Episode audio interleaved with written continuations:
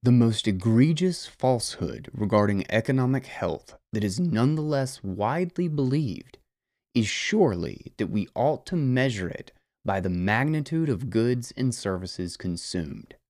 This is dangerous nonsense. The Best in Bitcoin Made Audible. I am Guy Swan, and this is Bitcoin Audible.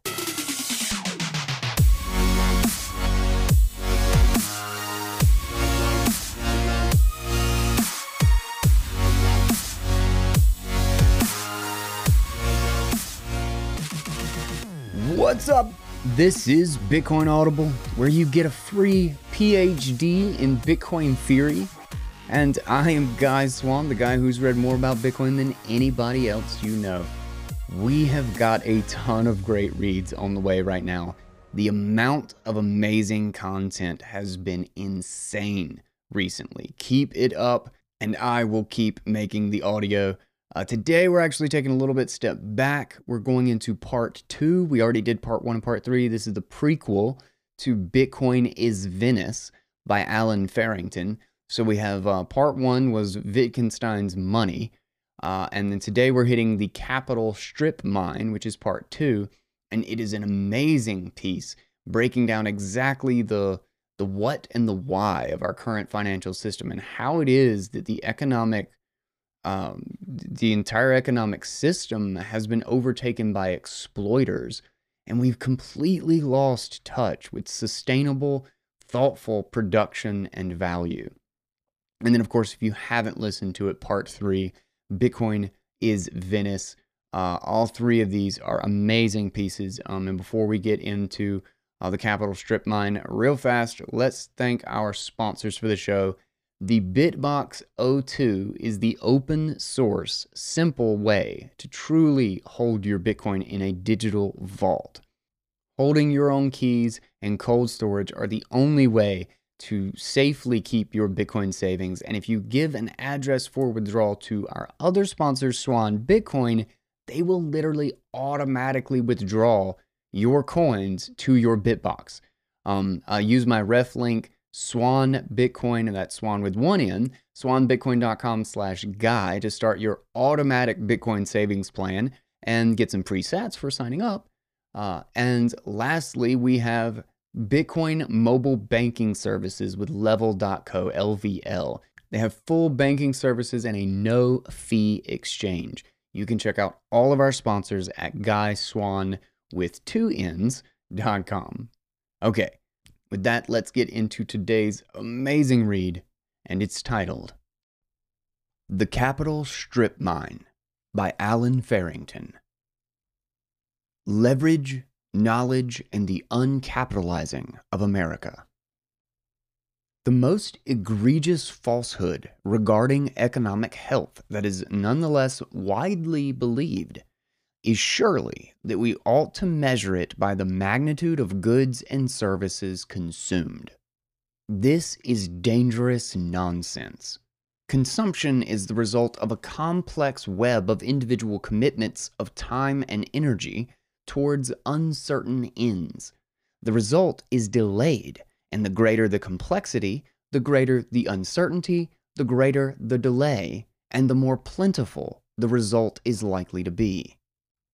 To measure the health of such a system only by its tangible output and not by its internal workings is like measuring the health of a tree by its size. Small trees can be vibrant, and large trees can be dead. A better analogy, perhaps the perfect analogy, is a farm. A planted seed is foregone consumption. The farmer invests time and energy, made uncertain by the vagaries of pests and weather, in nurturing the delayed but more plentiful bounty of harvest. The wealth of the farmer is not the magnitude of the harvest, but the capacity of the land to produce harvests indefinitely. Indeed, this is the origin of the word yield. The farmer could always choose to maximize his consumption by eating his seed rather than planting it, by selling his soil rather than tending it. But patently, this would decrease any sane conception of his wealth. In The Unsettling of America, Wendell Berry laments the gradual shift in attitudes to agriculture in the U.S. from that of nurturers to exploiters. Quote, "I conceive a strip miner to be a model exploiter, and as a model nurturer, I take the old-fashioned idea or ideal of a farmer. The exploiter is a specialist, an expert. The nurturer is not. The standard of the exploiter is efficiency. The standard of the nurturer is care. The exploiter's goal is money, profit. The nurturer's is health. His land's health, his own, his family's, his community's, his country's. Whereas the exploiter asks of a piece of land only how much and how quickly it can be made to produce, the nurturer asks a question that is much more complex and difficult. What is its carrying capacity? That is, how much can be taken from it without diminishing it? What can it produce dependably for an indefinite time? The exploiter wishes to earn as much as possible by as little work as possible. The nurturer expects, certainly, to have a decent living from his work, but his characteristic wish is to work as well as possible. I contend an analogous transformation is happening to the capital stock, as Berry bemoans of the agricultural stock, that this is driven by an obsession with immediate, quantifiable consumption rather than delayed, uncertain investment, and that this is fueled by dysfunctional money that does not calibrate certainty and uncertainty as it should. In our ignorance, impatience, and arrogance, step by step, we are turning the farm into a strip mine. In part one of this series, Wittgenstein's Money, I explored the consequences of failing to appreciate the role of time, ignorance, and uncertainty in understanding the function of money and how its function can change. I pushed the reasoning to an embrace of the role of capital, that the certainty provided by money allows for increasing uncertain endeavors to create increasingly complicated tools and organization, and the extent to which the creation of capital is successful sets the stage for further economic uncertainty still. The more capital we accumulate, the more specialized we are incentivized to become in our own economic contribution, which increases our vulnerability to unpredictable changes in all other supplies and demands. Also, the more surplus we are likely to be able to create, some portion of which can be diverted towards further experimentation, which makes changes in supply and demand more unpredictable still. This makes money that actually functions the way its users expect it to all the more valuable. Money emerges from uncertainty, capital emerges from money, and uncertainty emerges from capital. In this essay, I will explore what we can expect to happen to this potentially virtuous cycle if we ignore the link between money and uncertainty, if we fail to grasp the importance of capital and suppose maximizing consumption to be our most important collective goal, and if we are indifferent to the money underpinning the cycle, becoming highly uncertain and dysfunctional. The semantic theory of money I satirically articulated in part one has a spiritual counterpoint here, that by all manner of semantic contortions, we can convince ourselves that we can consume more than we produce, reap more than we sow, borrow more than we repay. As Wittgenstein said in Philosophical Investigations, quote, "Philosophy is a battle against the bewitchment of our intelligence by means of language."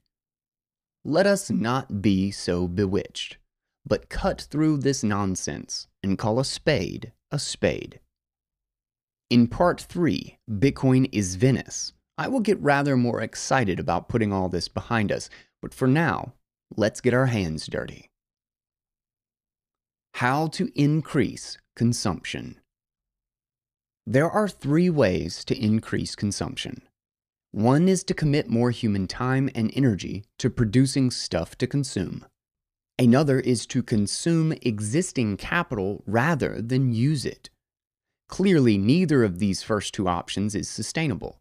There is a maximum of time and energy it is possible to commit, and a point well below the maximum beyond which committing any more is undesirable. And there is a finite stock of capital which, if consumed rather than used, will eventually be depleted. The absolutely only way to sustainably increase the economic output that is available for consumption is to grow the capital stock above its natural rate of depreciation. If we have more capital, the same amount of human time and energy will create a greater output available for consumption.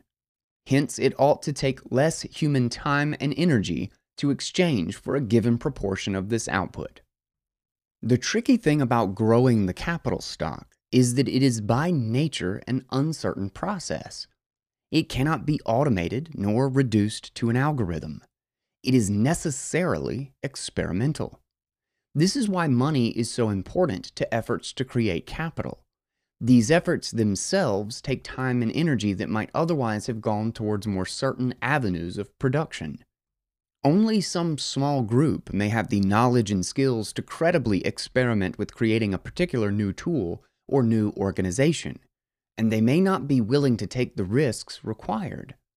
Some other group may have the willingness to take the risks, but not the knowledge or skills to do so. Money provides a means for coordinating the risks of attempting to create capital such that those contributing to the risk-taking are not necessarily those bearing the risks. By disconnecting the bearing of the risk from its execution, we incentivize those willing to bear risk to seek out those risks whose reward seems the greatest, unburdened by their own particular circumstances. We will collectively run not only more experiments that have the potential to increase our economic well-being, but we will also prioritize running the best experiments. Functional money facilitates all this parceling up and trading of risk. What we must try to understand next is that this process has reflexive effects on the functioning of money. Accounting for time and risk. In pondering the flow of money around the creation of capital, I think it is helpful to be rigorous in keeping track of accounting identities and thinking about how they evolve across time. Trading certainty for uncertainty in the form of experiments in capital creation results in a very particular accounting transformation. It pulls forward potential value from the future and crystallizes it as value in the present, while we create a separate financial asset to reflect the future value we hope will one day be realized. We might call this financialization. We pay for production capital with financial capital.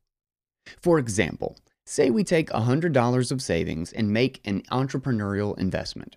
That is to say, we buy some capital goods, some raw materials, and hire some workers and put them all to work over time to try to churn out a product we will attempt to sell for a profit. This $100, which was originally intended for future consumption, will now very likely lead to present consumption, as our workers and suppliers will be $100 better off and may very well decide to consume. This will happen first. It will take time for us to make a profit, but we will have to make our payments up front, as we are the ones willing to bear these risks, not our employees and not our suppliers.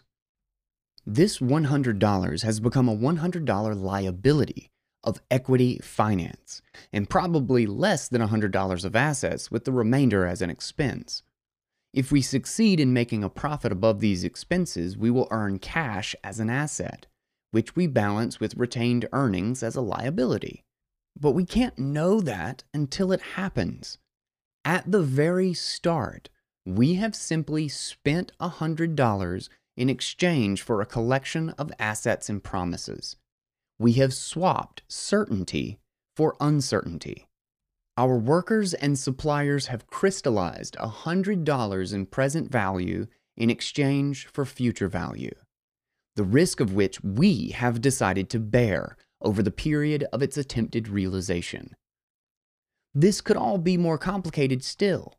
Rather than owning a stake in the uncertain output of an entrepreneurial venture, a provider of capital may prefer to be entitled to an agreed-upon return, provided it is received first amongst the venture's profits.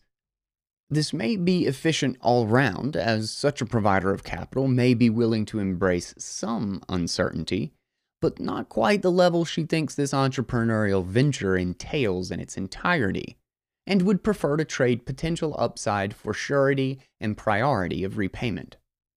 The entrepreneur may agree to this as she may be unable to reach the required $100 of financing otherwise, or may be confident enough of the relative certainty of the return on the project that accepting the need to divert the first profits is worth it to boost her own returns on equity. Of course, I have just described debt. Hardly a revelation. But once again, let us track the accounting identities. The debt provider started with $50 of savings and gave it all to the entrepreneur. Now the debt provider has a liability of $50 equity finance and $50 of credit assets. There is some uncertainty surrounding the true value of this credit, but it will only become clear as the venture is carried out. Hopefully it will lead to a profit, such that retained earnings top up assets as cash. Possibly the venture will fail so badly that even the $50 provided cannot be recovered from the remaining assets. The debtor and creditor weighing up these possibilities in their own minds and comparing them to their respective other opportunities will determine the level of interest, the cost of this capital. The entrepreneur is in a similar accounting position to previously. $100 of assets of entirely uncertain value, but now $50 of equity liability and $50 of debt, with an additional cost going forward of interest on this debt. Once again, this total of $100 of savings has been crystallized as present value, transferred, and very possibly spent currently, while the future value for which it was traded remains as yet unrealized and uncertain. The final complexification possible is that financial capital and production capital are sufficiently decoupled, such that it is possible to purely intermediate financial capital without ever directly investing. That is to say, to take savings from those seeking a debt-like return and to make credit investments, i.e., a bank. Once more, the accounting identities.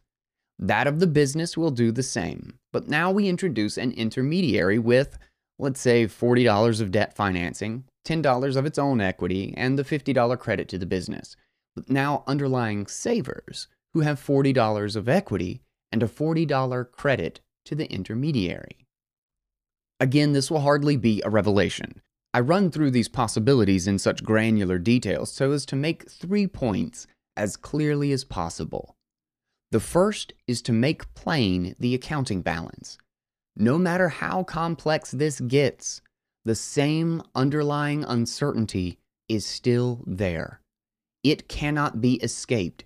It cannot be financialized away. We cannot use accounting to conjure up more time or energy.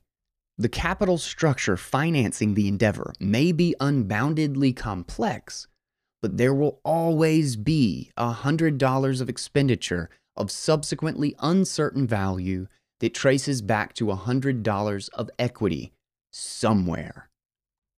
The second is to make clear that while this underlying uncertainty cannot be removed by different financializations, the parceling up of risk can affect the experiment. This can be made clear in 2 ways. First of all, from the entrepreneur's point of view, the more debt is used as finance, the more her potential equity returns are boosted, but the less room she allows for variability in the success of the venture. There are lower and closer bounds of the level of profitability that will be acceptable for the experiment to continue before her equity value is wiped out and the experiment ends with asset write-downs.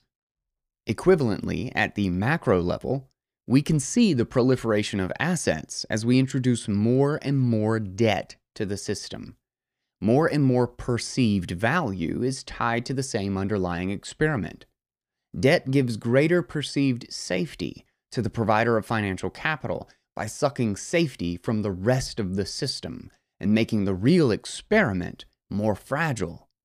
It is useful, but only to the extent this transfer of risk is what everybody really wants. Financialization and prices. The third and most important is what will happen to prices.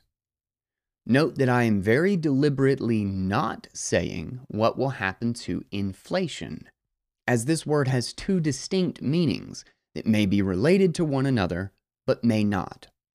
We will shortly consider what happens if, quote, the money supply changes, call this monetary inflation, but in what follows we assume it does not, and we face only price inflation.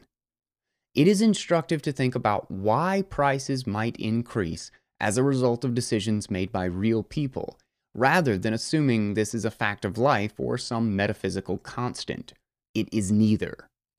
Prices are set by sellers at the level they best judge will not be so high as to lead to customers going to competitors and leaving their own inventory unsold, but not so low that they can't still make a desired profit in return. These decisions depend crucially on uncertainty and time. Profits, return, and depletion of inventory cannot be known in advance and can only be judged and reacted to with respect to how they unfold over time. Sellers will therefore decide to increase their prices for one of two reasons.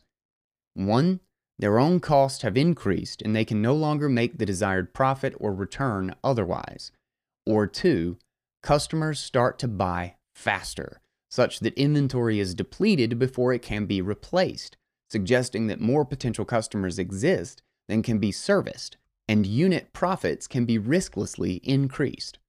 Likewise, sellers will decide to decrease prices if 1. Costs have decreased and the increase in customers gained by lowering prices will more than offset the fall in unit profit, leading to an increase in aggregate profit and returns, or 2. Customers start to buy slower, such that inventory is not being shipped as fast as it is being brought in. The speed with which inventory can be moved is really a function of how much capital has been devoted to its production in the first place. Increasing or decreasing prices is the appropriate short-term response to positive or negative strains on inventory. But the appropriate long-term response may be more or less capital investment, such that real supply can be increased or decreased. The wisdom of such a decision will depend on whether the source of the faster or slower purchasing is fundamentally sustainable. Capital investment is essentially an experiment that must be financed and will take time, whereas prices can be changed on the spot. This all raises a fascinating and more complex question. What will be the effect on prices of financialization to create capital? If we pull forward value from the future and crystallize it in the present, what will happen to prices? On the face of it, this turns savings that would not have been used to consume into income, some portion of which probably will. Therefore, goods will start to be bought faster. But we must remember, this $100 of present value only exists because it has been traded for an experiment of entirely uncertain value. What happens with this experiment is key. If the experiment fails, those who financed it will have $100 less than they had accounted for at the time of failure, and therefore will be forced to consume less, meaning customers will buy slower. Recall, however, that capital naturally depletes, and so if it is not replaced, its ability to turn time and energy into a relatively increased output will diminish, meaning costs will steadily increase. If the experiment succeeds, there will be no asset write-offs that destroy the ability to consume, and so the $100 brought forward will not be perfectly balanced out. However, the financialization will have to be unwound, which will turn newly created income back into savings. Over the period that this happens, consumption will once again be slower. But more importantly, the capital created by the experiment will then allow time and energy to produce more of some or other output, meaning goods and services can be created at relatively lower cost. Of course, we must aggregate all such behavior, as no single experiment will impact all prices, or probably even any prices. Hence, in the above three paragraphs, I referred only to costs of production and speed of purchasing, not to prices. But it is straightforward enough to realize that the timing of all experiments is all that really matters in determining to what extent the impact of a single experiment can be generalized. Let us look in turn at the immediate effect of crystallizing future value, then the delayed effect of changing the capital stock. Financialization will always lead to immediate faster consumption, but later slower consumption, as the financialization is unwound. If the unwinding follows from a successful experiment, the slower rate consumption will be somewhat transient, as the capital will likely be recycled.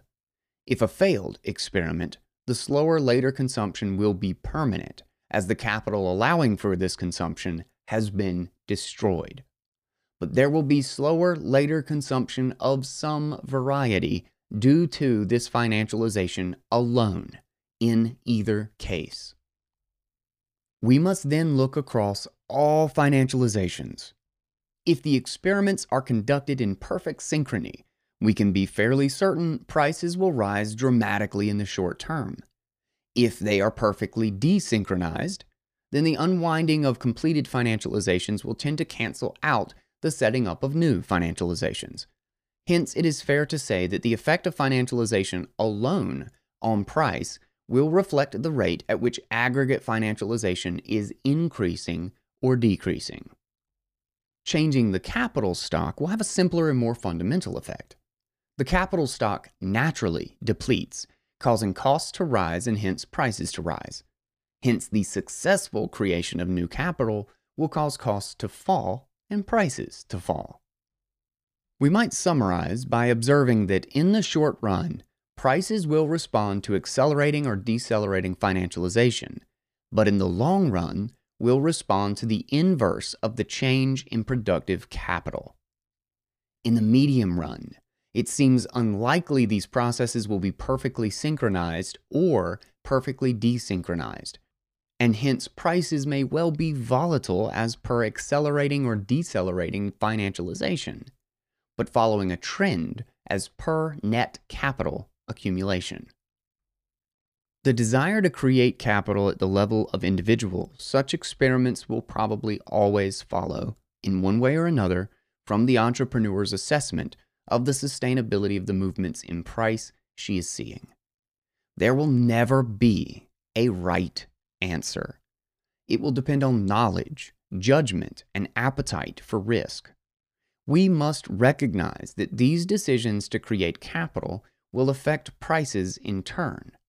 If financial capital and production capital are adequately decoupled, the relationship in aggregate can quickly become complex and the feedback profound. A farmer may well be able to fashion a plow with time he consciously decides not to devote to tilling, but pledging some portion of a hoped-to-be more plentiful harvest against the tractor that will provide it, and which in no amount of time could he possibly have built himself, is another matter altogether, as is the possibility this pledge could then be traded on. Judgment pertaining to prices will affect decisions to experimentally create capital, but so too will decisions to experimentally create capital affect prices. We must bear all this in mind in charting the health of the capital stock. The more we financialize, the more experiments we are able to run. The incremental experiment will probably be the next riskiest, and the more its financialization is steered towards debt, the greater the risk becomes still.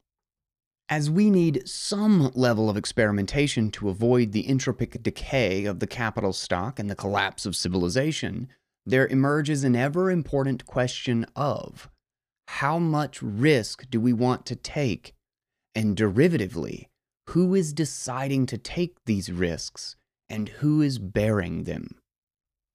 So far, the assumed answers to these questions have been something like, We take as many risks as individuals desire to, and whoever decides to take the risks bears the risks. We haven't assumed anybody is taking risks they don't want to, or that they aren't bearing. And we certainly haven't assumed that the aggregate magnitude of consumption features in anybody's calculations. Unfortunately, to make the analysis more applicable to our sordid reality, to make clear why we might be incentivized not to create capital, but to consume it, not to cultivate the land, but to strip mine it, we have to explore both. Maximizing consumption. What if we foolishly do not think that economic health rests on growing the capital stock, but rather on the instantaneous magnitude of consumption? If we grow weary of the hard work of farming and think the path to happiness lies instead in feasting on our seeds, how will our analysis differ? First, we will see financialization as unequivocally good and be totally indifferent to the risks and the fragility it creates. When prices naturally increase as present value is crystallized and exchanged, we will have little choice but to conceive of this inevitability as an intrinsically good thing, since increased consumption is a good thing, and increased prices can't help but follow. In particular, we will encourage entrepreneurs to assume any increase in purchasing is fundamentally sustainable, regardless of what their judgment and their knowledge tells them, because this will motivate capital investment in increasing the production of whatever is being purchased. If more such investment can be financialized, all the better, because that starts the loop all over again. Financialization is good. Pumping out more stuff is good. Number go up is good. Because we don't care about the risks of these experiments failing, only that they are attempted, we will be in a curious position when they do fail. What we will see will be asset write-downs that mean purchasing power evaporates and consumption slows. This slowing down will force sellers to lower prices, at least for the period over which capital can be reallocated to reflect this change. Hence, we will have little choice but to conceive of decreasing prices as an intrinsically bad thing, since decreased consumption is a bad thing, and decreased prices can't help but follow. The solution, naturally, will be financialization. We replace the uncertain value that has since proven to be certainly valueless with more crystallized value traded for future uncertainty, and go back to step one. Financialization is good. Pumping out more stuff is good. Number go up is good. All the while, the natural depletion of the capital stock is not offset, and the price increases that follow from real cost increasing is mistaken as a sign of health. Depressing as this would be, this is actually a much rosier picture than reality, because there is still an alignment between those taking and bearing the risks. What we are effectively assuming is that willing contributors of capital waste it all on ill-advised experiments over and over and over again until they have none left. This is still unideal because the ability to increase output for the same input of time and energy is universally positive, but it is only indirectly bad for those who do not contribute to such financialization and simply save instead. The output they can purchase may have fallen, but at least they will retain entitlement to a given share of it. This also shows why it is unlikely. It relies on capital providers and entrepreneurs being never-endingly stupid. They must make poor judgments about the sustainability of their investments over and over and over again, and take more and more risk with less and less realistic likelihood of the risks paying off. They suffer by far the most from their own folly. To understand why reality is far worse than this, we must return to the question of the supply of money. What if money were debt? No, seriously. We must be clear on how money is created in real life. My sense is many have the impression that fiat money is created by central banks. This is partly true, but is not an exhaustive explanation and is actually misleading in isolation. It is true that quantitative easing involves creating new central bank reserves for member banks, but this is not the only way, nor the most common way. The majority of, quote, new money is created by banks making loans. Contrary to popular belief, modern banks do not, quote, intermediate between depositors and lenders. As is nicely explained in this quarterly bulletin from the Bank of England, when a bank makes a loan, it wills into existence a deposit that is the debtor's asset and its own liability. In fact, it is more accurate to say that loans create deposits than it is to say that deposits create loans. This might seem bizarre, but the explanation requires being clear on what fiat money even really is. It is a fungible pan-bank liability. Other than the tiny minority of modern money that exists as cash, there is simply no such thing as a dollar, a pound, or a euro that is not a right to claim that amount of cash from a bank, which of course nobody does because it is far, far safer to keep cash in a bank and far, far easier to make almost all payments by instructing your bank to just change the title on that amount of its liabilities.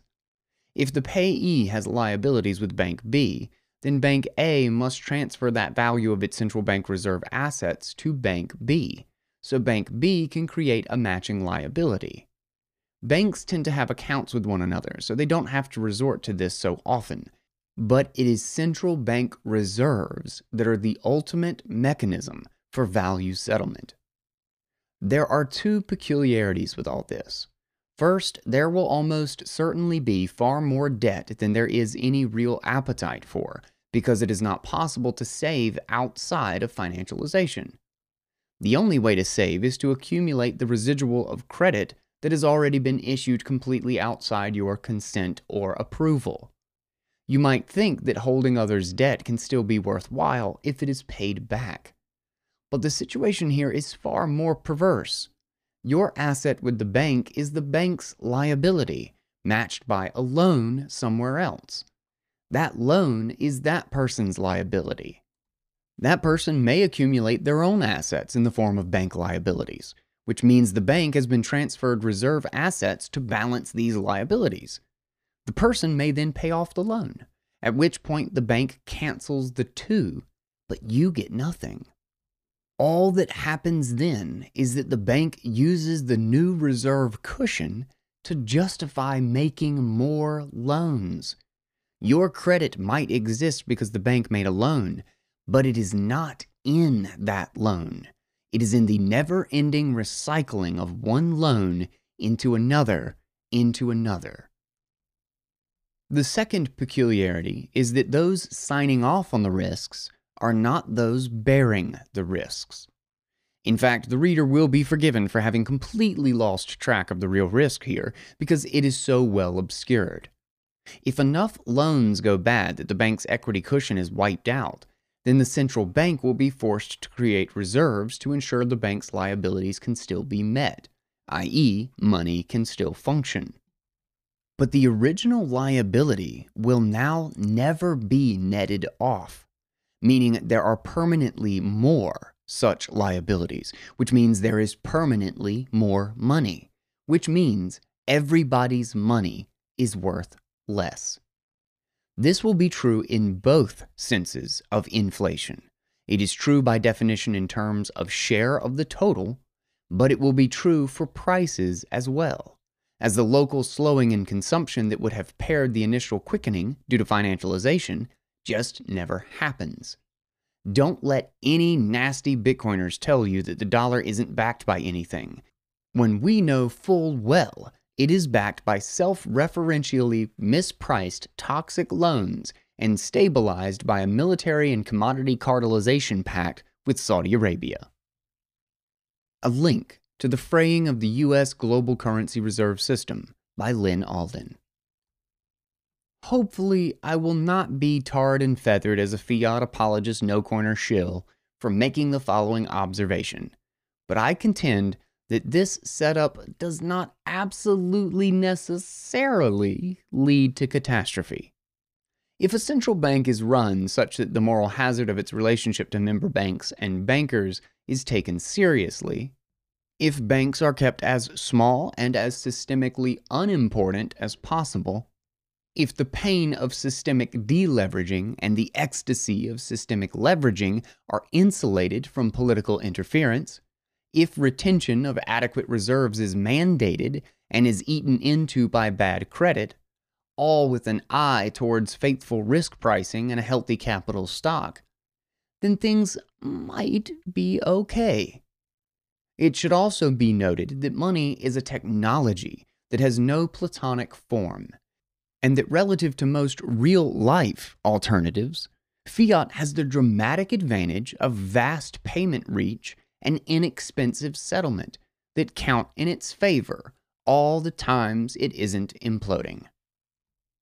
However, if the prevailing sentiment of those responsible for such a setup foolishly believe that economic health rests not on growing the capital stock, but rather on instantaneous magnitude of consumption, then slow motion disaster will be next to inevitable. Let us explore the mechanics of such a catastrophe. Gradually, then suddenly. All right, let's take a quick break, and I'm going to grab something to drink, and then we will jump back in on this section of Allen Farrington's piece, The Capital Strip Mine. It is time to thank our amazing sponsor, Shift Crypto, for their wonderful product, the BitBox hardware wallet. This thing is an open source, simple to use, Swiss-made, Bitcoin dev secured hardware wallet for your Bitcoin cold storage. These guys are absolutely serious engineers. You got to check out the episode where we talk with CEO and co-founder Douglas Backham all about this stuff. They have truly made one of, if not the best hardware wallets and simple BitBox app to go with it for onboarding new people safely into the Bitcoin space.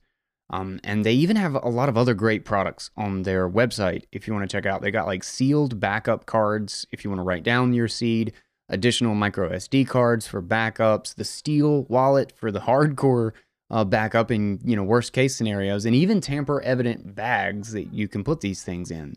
So if you haven't gotten a solid hardware wallet for your Bitcoin savings, you need to, and always remember, buy from the manufacturers and from someone you can trust. Never go to a retailer. That is a recipe for disaster.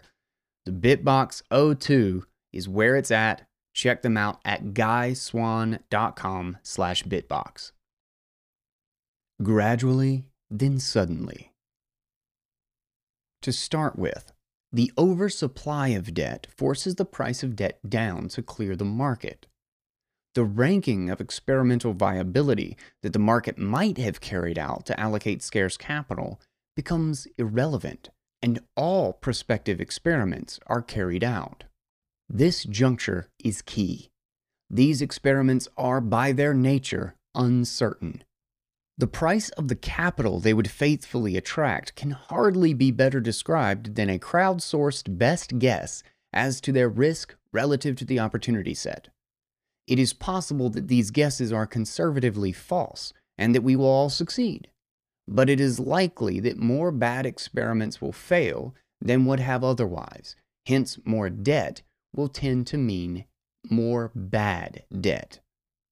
And not only this, but the experiment's financial capital is all bidding against each other for real production capital, which cannot be artificially increased, as can the debt to finance the experiments.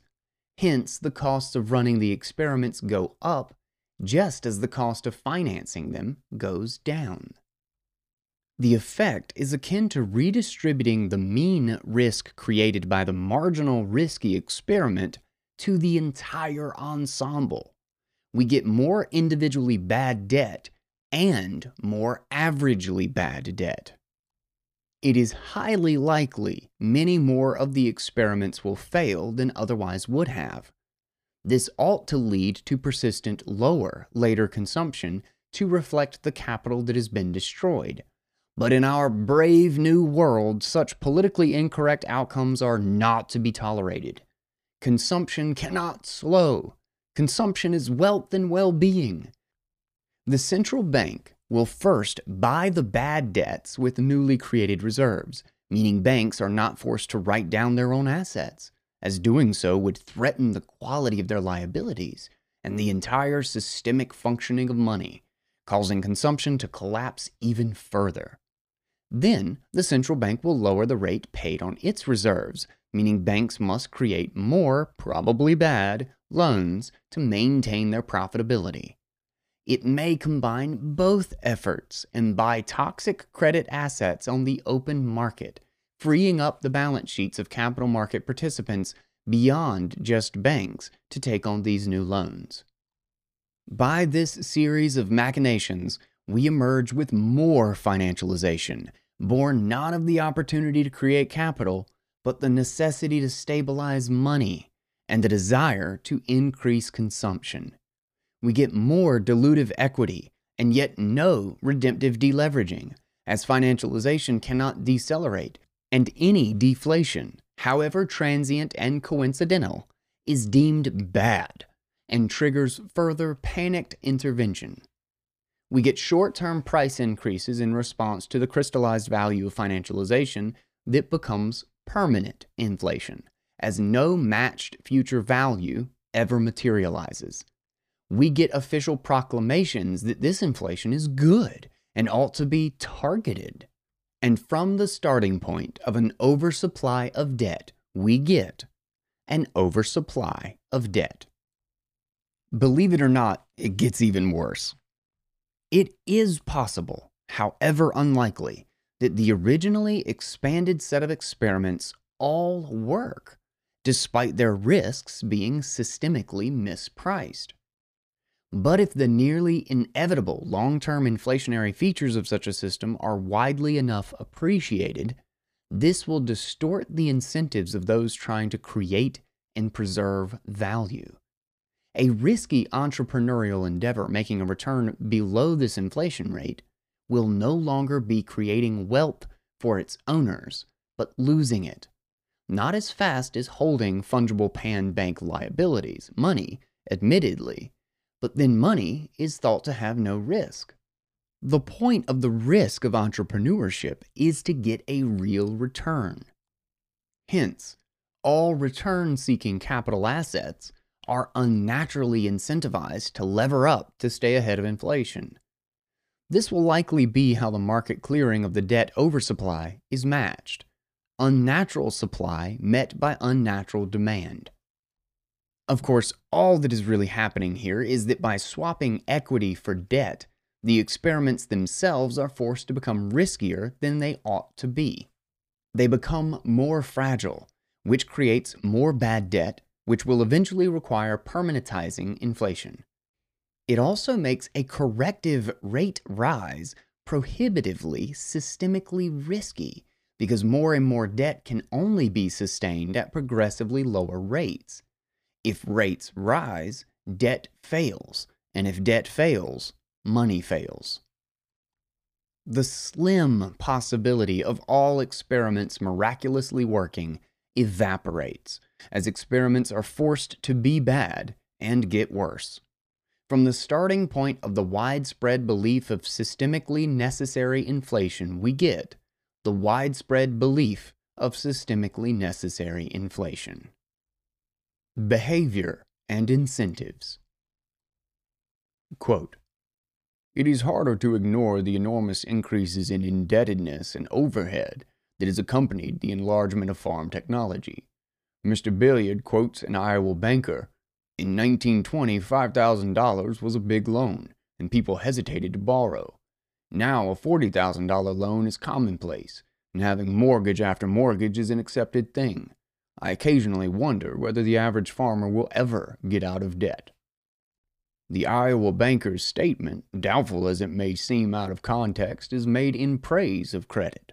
Nowhere is there a question of the advisability of basing so large an enterprise on credit, or of the influence of routine indebtedness on a people's character.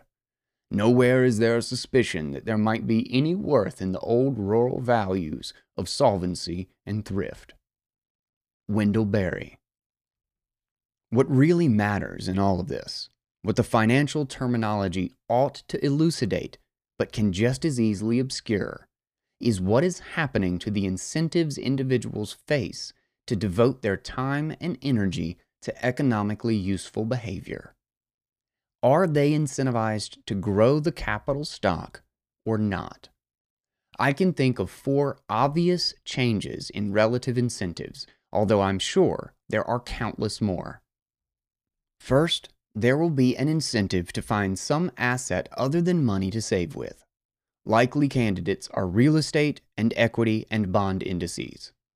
Inflation in these asset classes will march upwards with the threat of inflation in general, distorting the price information they otherwise both create and rely on, and further misdirecting capital to ends that are only as sustainable as the inflationary regime.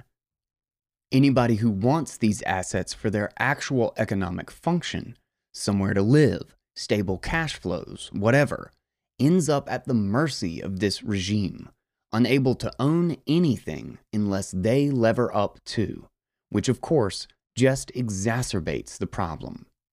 Second, those who hold return-seeking capital assets but who do not lever up are comparatively disadvantaged if their competitors do. The oldest company in the world, Kongo Gumi, was run by 50 generations of the same Japanese family before selling out to conglomerate Takamatsu in 2006 when it, quote, succumbed to excess debt, according to Bloomberg. Third, this constant and pointless demand for financialization will create political and business opportunities to better facilitate it. Financial capital will increasingly be directed towards the very business of financialization at the expense of creating real productive capital. Those in on such schemes will do very well indeed, but this is clearly not economically useful. Here, Matt Stoller describes this process in equal parts entertainingly and depressingly, as industries as odd and diverse as portable toilets, prison phones, and dentistry are financialized to absolutely nobody's benefit other than those orchestrating, quote, a form of legalized fraud shifting money from the pockets of investors and workers to the pockets of financiers. Fourth, this artificially expanded opportunity will favor general bigness and concentration in finance itself. Berry's insight of the optimal organization of agriculture, I think, once again transcends his domain and is a valuable commentary on credit and capital. Quote, in a highly centralized and industrialized food supply system, there can be no small disaster. Whether it be a production error or a corn blight, the disaster is not foreseen until it exists. It is not recognized until it is widespread.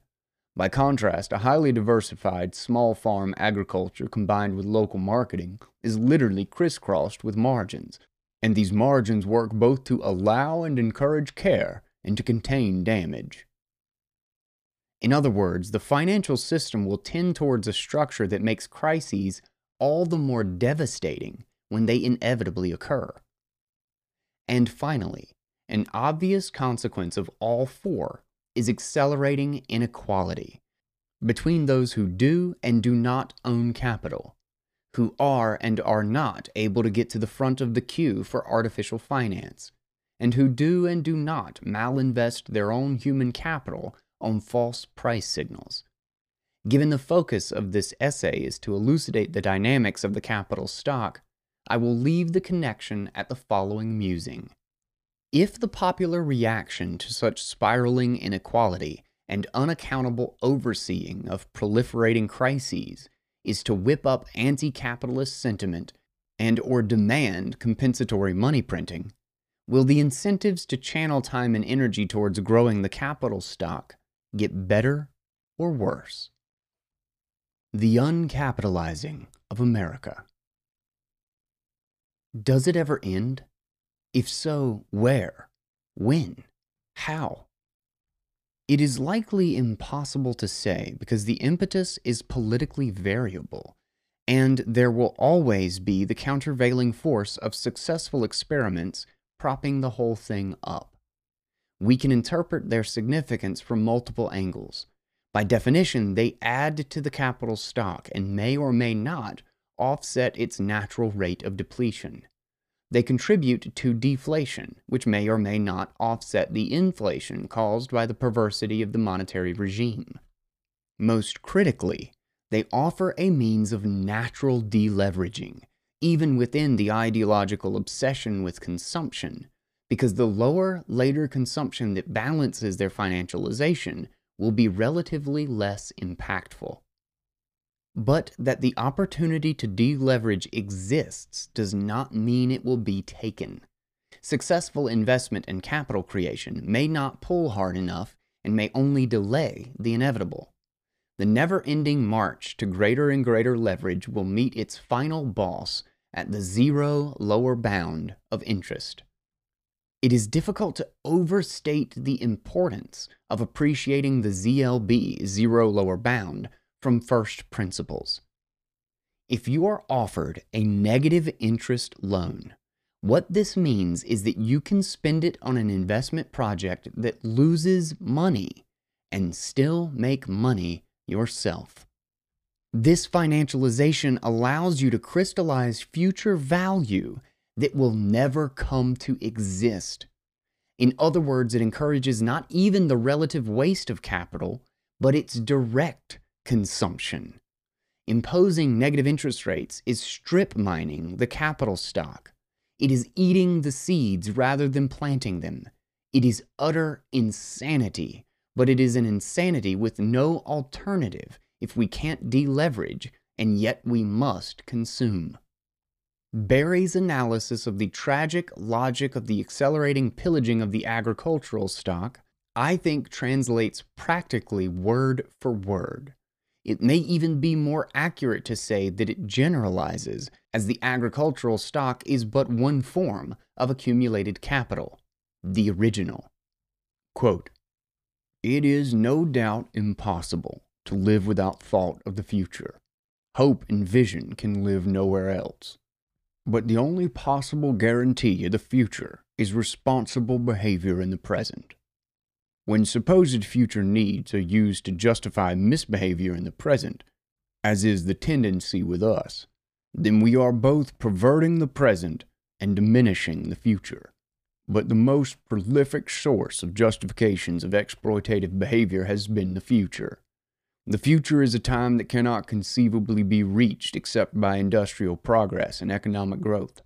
The future, so full of material blessings, is nevertheless threatened with dire shortages of food, energy, and security unless we exploit the earth even more freely, with greater speed and less caution.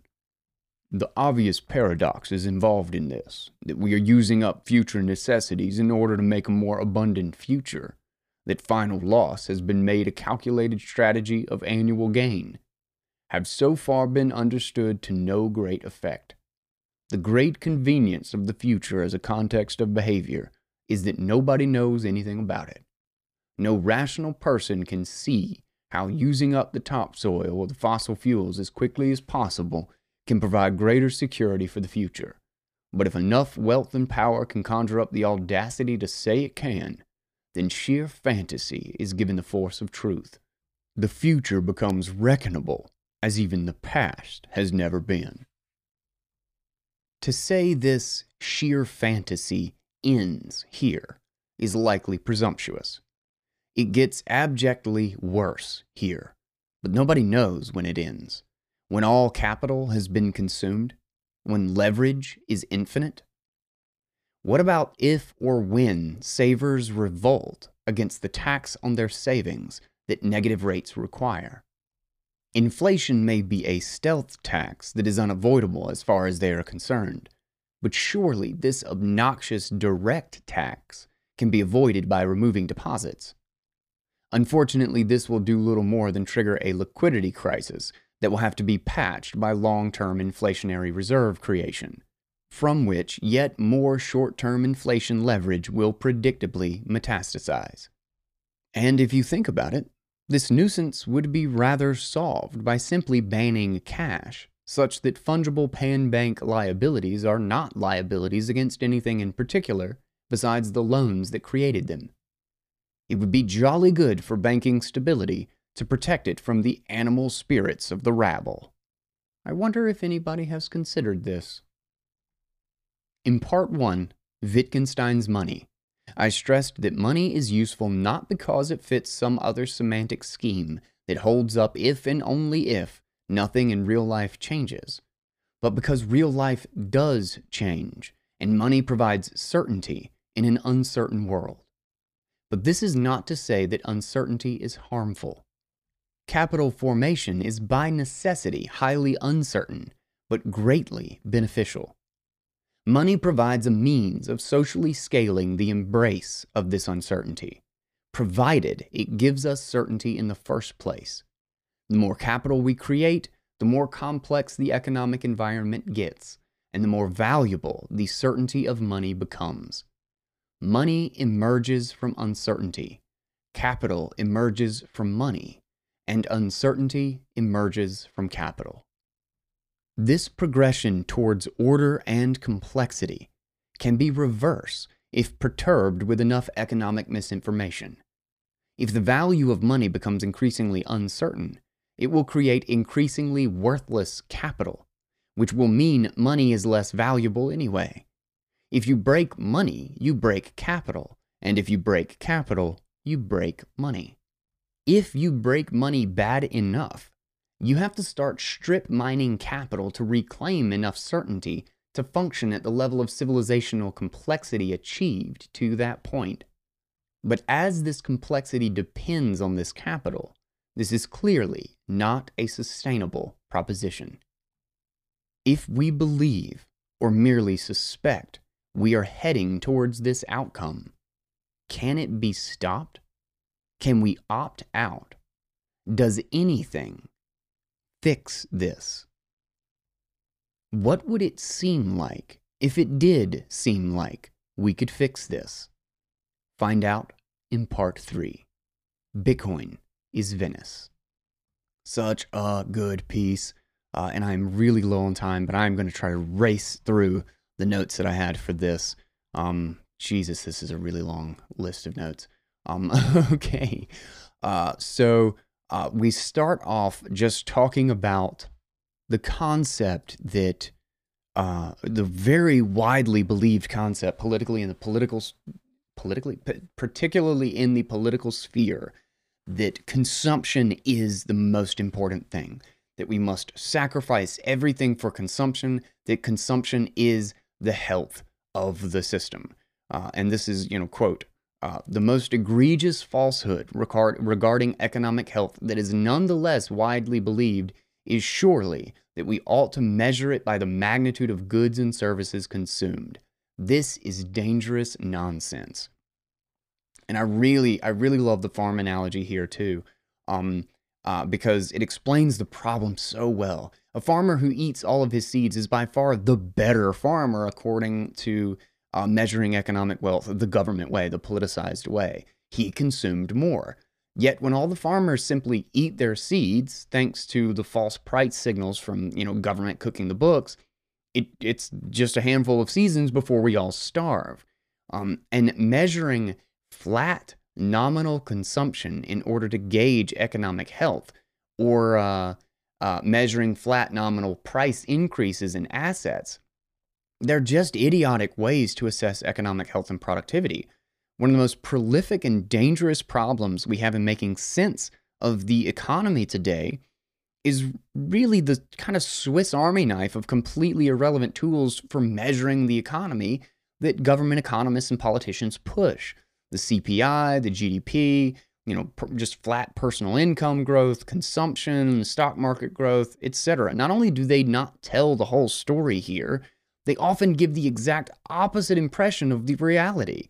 2020 is a great litmus test for how stupid and invalid their economic tools are. Look at how it played out.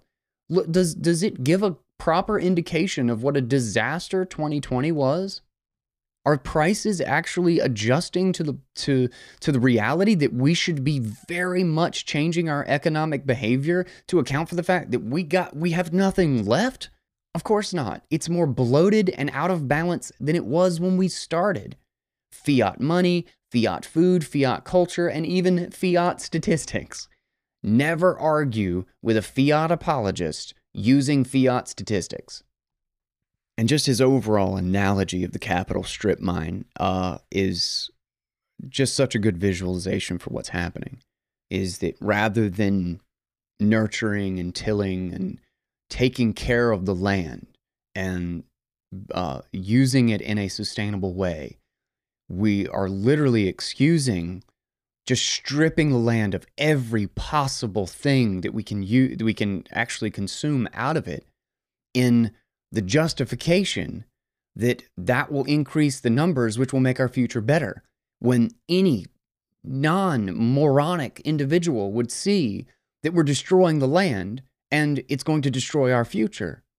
And that last quote by Wendell is so good that how could, who could possibly explain that using up all the resources and going into debt, that all of these things, that just getting every single penny out of everything that we can possibly squeeze right this instant. How are these actions, how are these investments and these things that we are doing now really making our future better? They're making it more sustainable and more stable and more healthy 5 years from now, 10 years from now. Nobody could possibly put those two together, but they're chasing it because the numbers say, oh, well, if we have the consumption, well, then that means we'll then have that better future. There's another quote in this that I saved. It says, from Allen's, it says, the absolutely only way to sustainably increase the economic output that is available for consumption is to grow the capital stock above its natural rate of depreciation. If we have more capital, the same amount of human time and energy will create a greater output available for consumption. Hence, it ought to take less human time and energy to exchange for a given proportion of this output. So in this section, he hits three different ways to get more output or get more consumption. The first is to devote more time and energy to it, which just means that we have to take it from somewhere else or work ourselves silly. So that's not a sustainable thing. Whatever we do, there's a limited amount of time and energy that we can devote to it. Then we have the ability to consume our capital stock instead of using it, which is basically we're doing both of the first two options right now at an increasing rate. And then the third, the one that I just quoted, you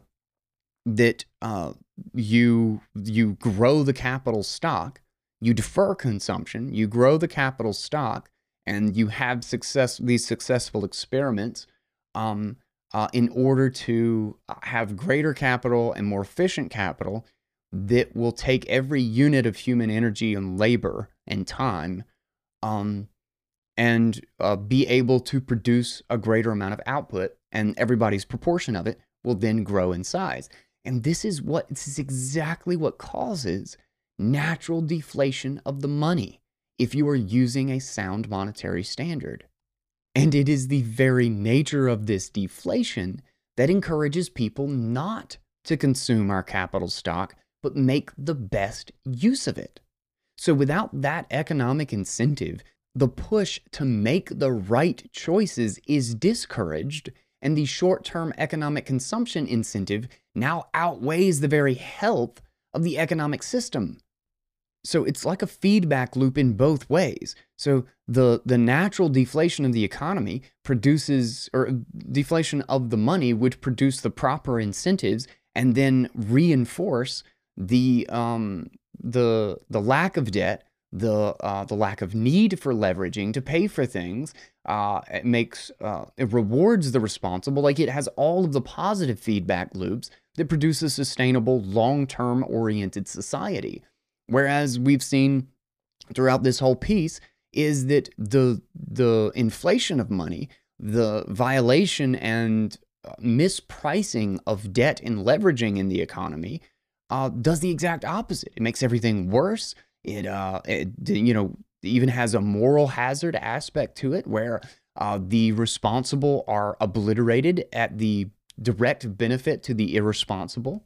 It further politicizes society. It further misallocates resources and bloats the entire financial system in the process. I mean, just it's a feedback loop in the negative, and there's no clear end to it. And there's just like basic economic principles that are just being totally ignored here.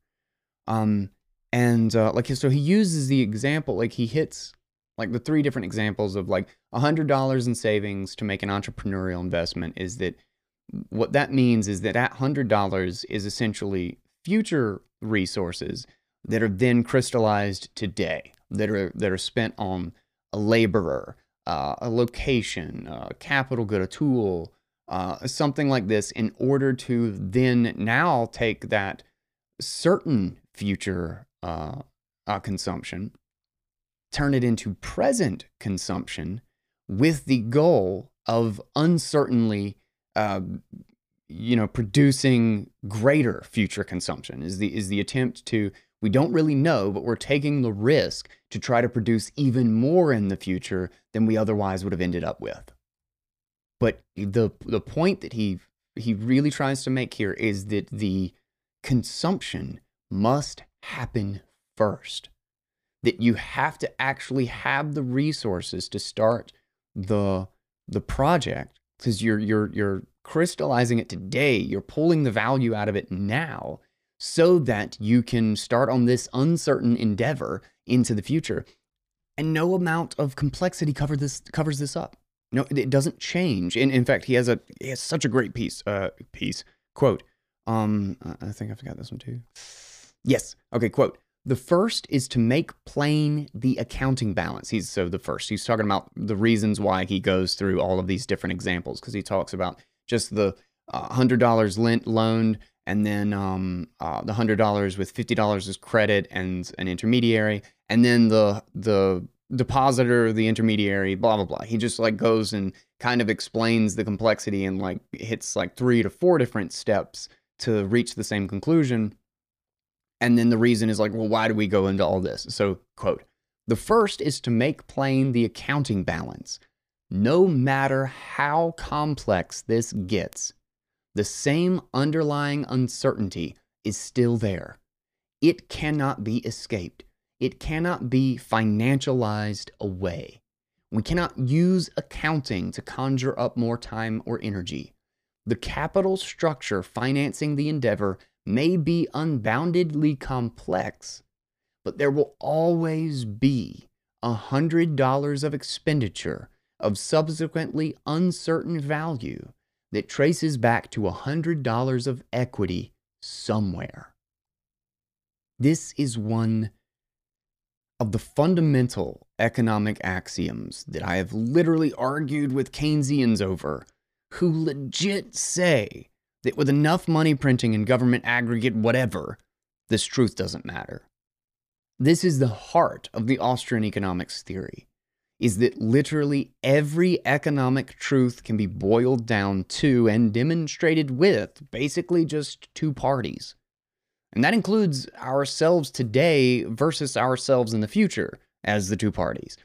And the idea that is pushed endlessly by governments and politicians, that we can loan ourselves additional resources to get the economy going, or that we can start a bank on a loan, is literally no different than saying that if we are by ourselves, we are the only person in existence and we have no resources whatsoever, it is possible for us to build a house out of the wood that we promise ourselves to cut down next year.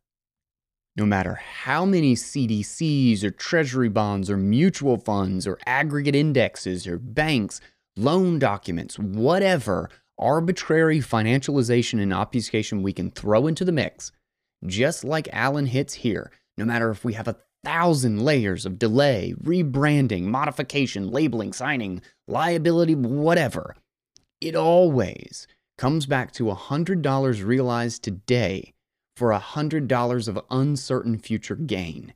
There must be the value of $100 of savings for every $100 of value spent. And it's for the same fundamental reason that you'll never measure the inside of a house. Like, measuring the inside of a house can never be longer than measuring the outside of the house. And the only trickery that can obscure this reality is cooking the books or cheating the measuring stick, both of which are the #1 and number two tools of central banking governments whenever the economy goes into the shitter. He's got another really great point a little bit further down here that I hadn't really... You don't think about it, but as soon as he hits it, you're like, oh, well, duh. Yeah, that makes perfect sense. It's, quote, the more we financialize, the more experiments we are able to run. The incremental experiment, i.e. the next one, will probably be the next riskiest. And the more its financialization is steered towards debt, the greater the risk becomes still. End quote. This is such a good, simple model to explain why the increasing of debts to keep pumping up an over-financialized economy not only worsens the misallocation of resources that already occurred, but also pushes the remaining capital into more idiotic and hopeless projects.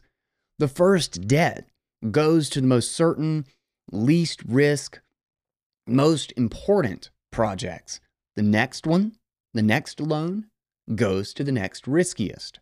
Then after we've loaned every possible useful project out there and the government lowers interest rates again, floods more money into the economy and encourages even more debt, we have to start scraping the bottom of the barrel of garbage projects. And then we claw our way through the bottom and start digging into the dirt, looking for any stupid thing to throw money at.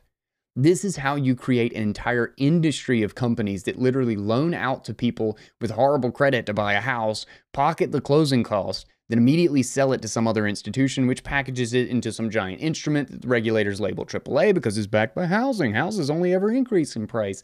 Then they take their little premium and, you know, another few steps down the line, and somehow it's stuck in everybody's 401k that we think we're going to retire on that just keeps going up in value. So, of course, everything's fine. No alarm bells or anything going off. But if interest rates go up even a tiny little bit, the whole thing is primed to explode. Welcome to the fiat economy. Yes. Oh, it pains me. Oh man, this section just had me laughing.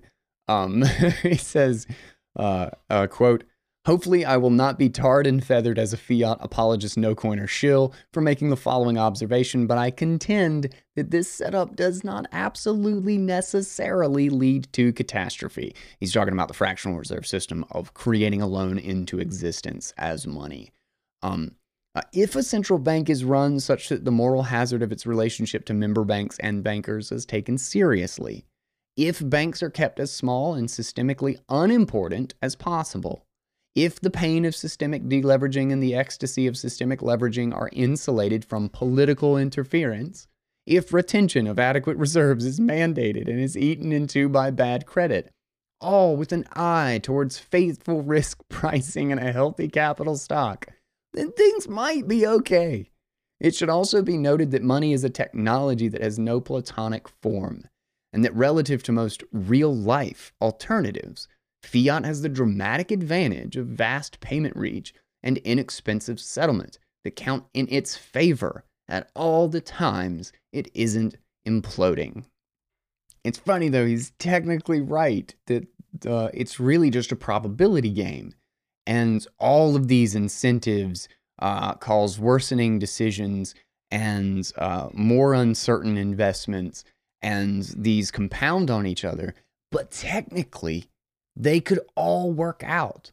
And all of these, like, bad loans, see, I still question it, because the more, even if they did all work out, each one of them kind of necessarily can't work out. Because the amount of capital accumulation, the amount of consumption they are able to do in the present outweighs their own economic calculation for them to be a profitable enterprise, because that's what, you know, raises an order of magnitude worse all of the prices in the present. But anyway, I'll give him this, that it's kind of funny that, you know, if these 20 impossible things all happened, technically it could all work out fine. Then one of his kind of towards the end, we hit his like 4 points, which he says there are probably countless others, but 4 like key points as to how this worsens bad behavior, incentivizes stupidity and irresponsibility, and how it pushes imbalances at other places in the economy. So this is, well, actually, we'll just start with the first one here. So, quote, likely candidates. This is about because money fails, where does money go as an alternative? So, quote, likely candidates are real estate and equity and bond indices. Inflation in these asset classes will march upwards with the threat of inflation in general, distorting the price information they otherwise both create and rely on, and further misdirecting capital to ends that are only as sustainable as the inflationary regime. Now, this is why a lot of people, and myself included, talk about how the real, not just the nominal value of these sorts of assets will fall in, like, as we shift to like a Bitcoin standard. And I've been talking about this a lot lately, is that these assets have acquired a price premium that is usually reserved for money as the lowest risk economic good. So when you increase the risk in holding money, and you increase the natural rot, the depreciation of the money itself, other assets and alternative assets develop a monetary premium. But because none of them serve the role of money, they just become stores of value, and it spreads across many different assets and commodities.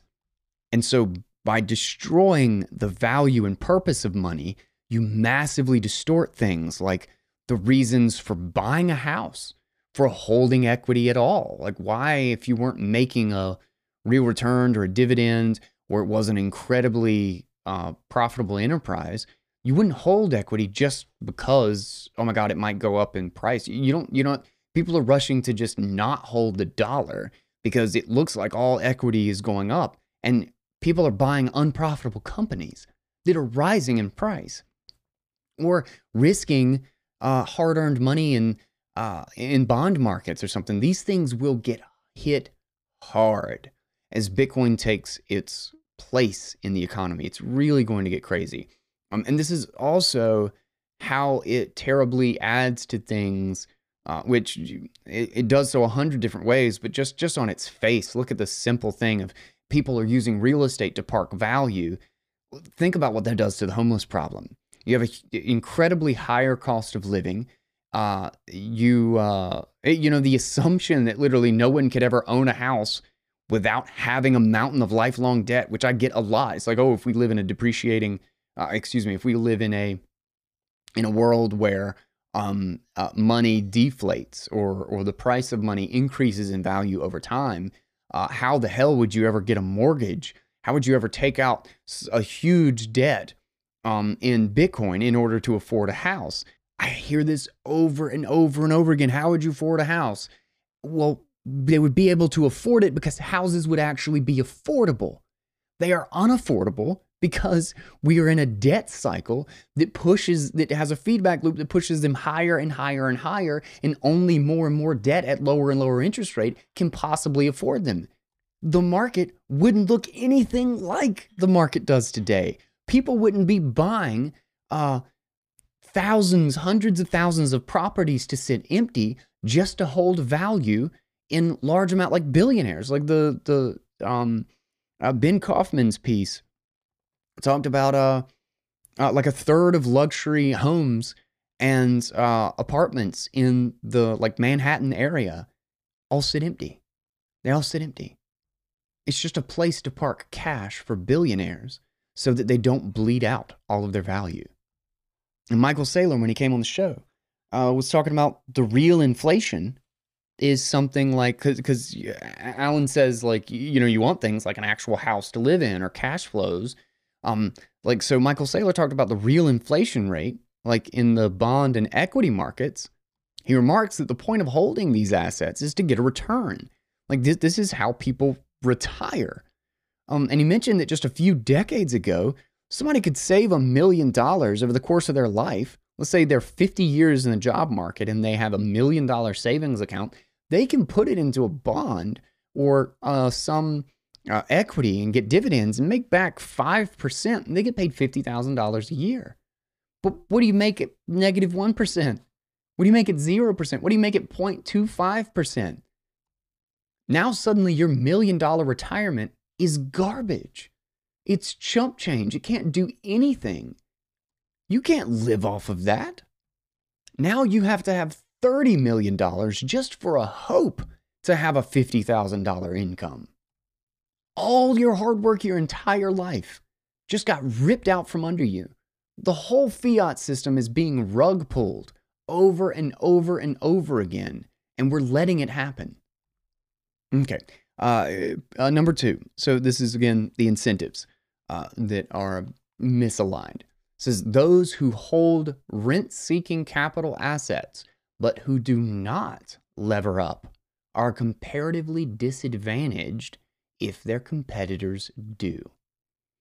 In other words, those who are responsible literally go out of business as their capital, as the available capital and the costs of new resources go up. They rise due to the entirety of the rest of the system over-leveraging and soaking up all of those resources. But the crash, the deleveraging period, would have solved this. It would have made the responsible business, the one that did not over-lever, back in a prime position to become the new capital allocators. It would have suddenly made those few responsible organizations the one with dry powder to buy up all of the fire sale stock of the levered, irresponsible, financialized, politicized, value-destroying institutions. But it's halted. It's full breaks by central banks.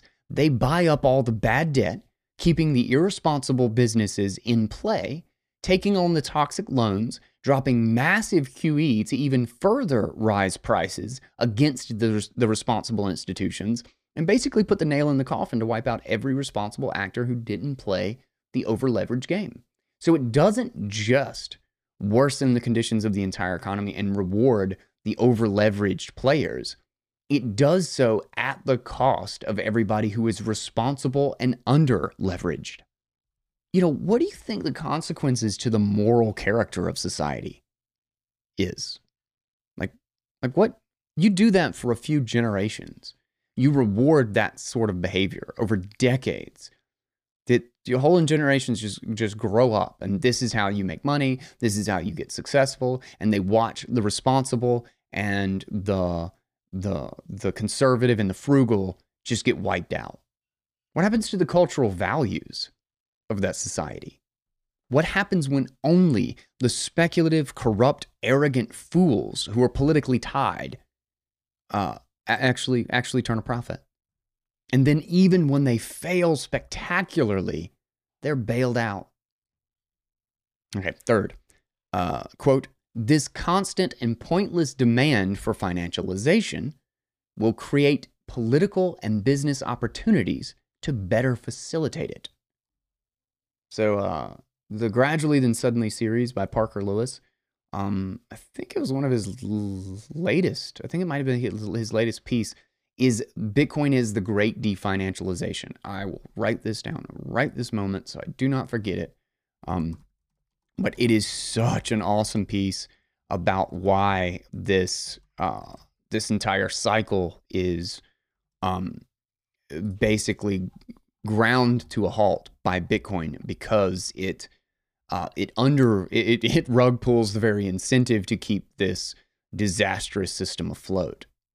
And the financialization incentive is to create more and more business and more labels and more indices and more packages in order to facilitate its own financialization. So you get just fake businesses, you get a bloated financial market, and millions of people making huge sums of money doing nothing but papering and digitizing real stuff and moving it around. And keep in mind that this doesn't just stop at finance. It happens to everything. It particularly like starting with those things adjacent to finance, but basically anything that becomes involved in the political sphere. And then it trickles down, like making the very influence and problems of the political system even larger and more pervasive. So things that politics should never be able to suggest, could not possibly afford in their wildest dreams, and, you know, never have half a pipe dream's worth a chance at actually succeeding, just get funded with ease.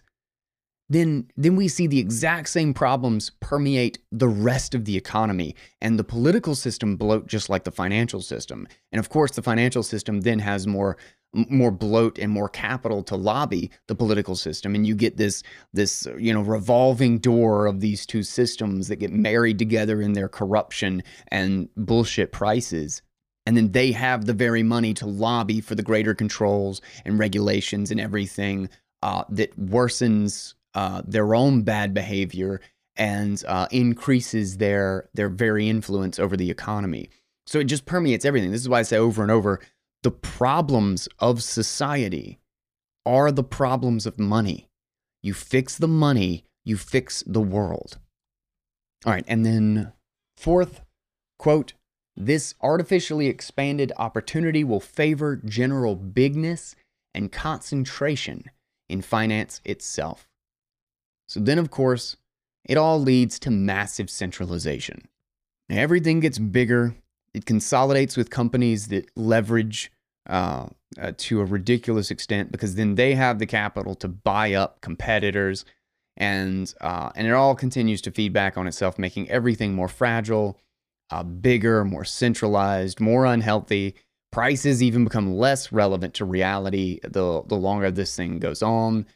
Responsibility basically becomes extinct, and the inevitable crisis gets larger and larger and larger. And all the while, the worsening inequality leads to the ignorant and rightfully angry to blame all of this on capitalism, and call for enormous amounts of the exact thing that causes all of these problems. It's a negative feedback loop that leads to the worsening of debt, the extinction of responsibility and immoral character, the poisoning, then, of the culture, the worsening of the inequality, the dumbing down of the population in the process to not understand true values and the true trade-offs and risks, the increase in the corruption and the politicization of the economy, then the anger and retaliation of the masses, and then the calls for more money printing, more manipulation, and the elimination of free markets to fix it all. And all of this is an increasing probability and self-reinforcing loop that starts with the corruption of the money. Is that not like the most horrifying and fascinating thing all at once? And then that we actually have an opportunity to fix it with Bitcoin. And not just like a little bit fix it. Fix it so aggressively and in such a spectacular way as to reverse a century of misallocation in potentially a decade or two. Still just so crazy to me. I love this piece by Allen Farrington. Really just love this whole series. Sorry for having to go out of order with this, but maybe now you can go back and listen to Bitcoin is Venice and have a better idea of some of the things he was referencing. But with that said, they all basically stand on their own, and he has just some amazing writing. Now, I wanted to start something at the end of the show. I have been over the years collecting tons and tons of great resources for Bitcoiners And I've also gotten a lot of people recently who have been shooting me messages and being like, you know, I'm ready to devote to this. I'm sick of working in the fiat economy. And I want a real job. I want something that I care about. And there's actually a really great resource I want to share about exactly that. Not a sponsor or anything, but I will hit our sponsors really quick. Thank you so much to Swan Bitcoin. Go to swanbitcoin.com/guy, and you can start your Bitcoin savings plan to auto buy and auto withdraw. You set it once and you don't have to do anything. It is the best way to stack sats. Then, of course, the BitBox O2 hardware wallet for your cold storage. Sleek, secure, simple. I love this thing even more and more the more I use it. And lastly, LVL.co, LVL, no vowels. They are a free exchange and mobile banking services with Bitcoin. Check out all three of our sponsors at guyswan.com. I made some pretty little pictures, and they're all right at the top of the page. Now, this resource here, for people who, like, if you're interested in potentially working for Bitcoin and you want to work in Bitcoin and you want to be a part of this movement to fix everything, BitcoinerJobs.co. BitcoinerJobs.co. I think this is actually aggregated by Swan Bitcoin. I'm not certain, but this is where I've heard about it. But there are tons of, there's like a good chunk of jobs right now. Bitcoin Magazine, Led in Chaincode Labs, Open Node, Start9, Bit Refill, Unchained, Strike is hiring a number of people, Casa, Lightning Labs, Fold. I mean, just there's a lot of opportunity here, and there's a pretty good variety of stuff. And almost all of these jobs are remote, it looks like. But definitely check it out if you haven't. BitcoinerJobs.co. It's completely free. It's just public posting. And if you're a company that is working with Bitcoin and you're looking to hire somebody, post on here. It would be really cool to have a good resource to pull all of this together and, you know, really get a lot of Bitcoiners helping Bitcoiners. So just a really good resource to remind you about if you did not know of it. I'll be ending the show with some of my favorite resources, probably. Going forward. So with that, thank you guys so much. Much love to all of my amazing patrons and to Allen Farrington for continuing to kick ass with his essays here. And this is Bitcoin Audible. I'm Guy Swan, and until next time, everybody, take it easy, guys.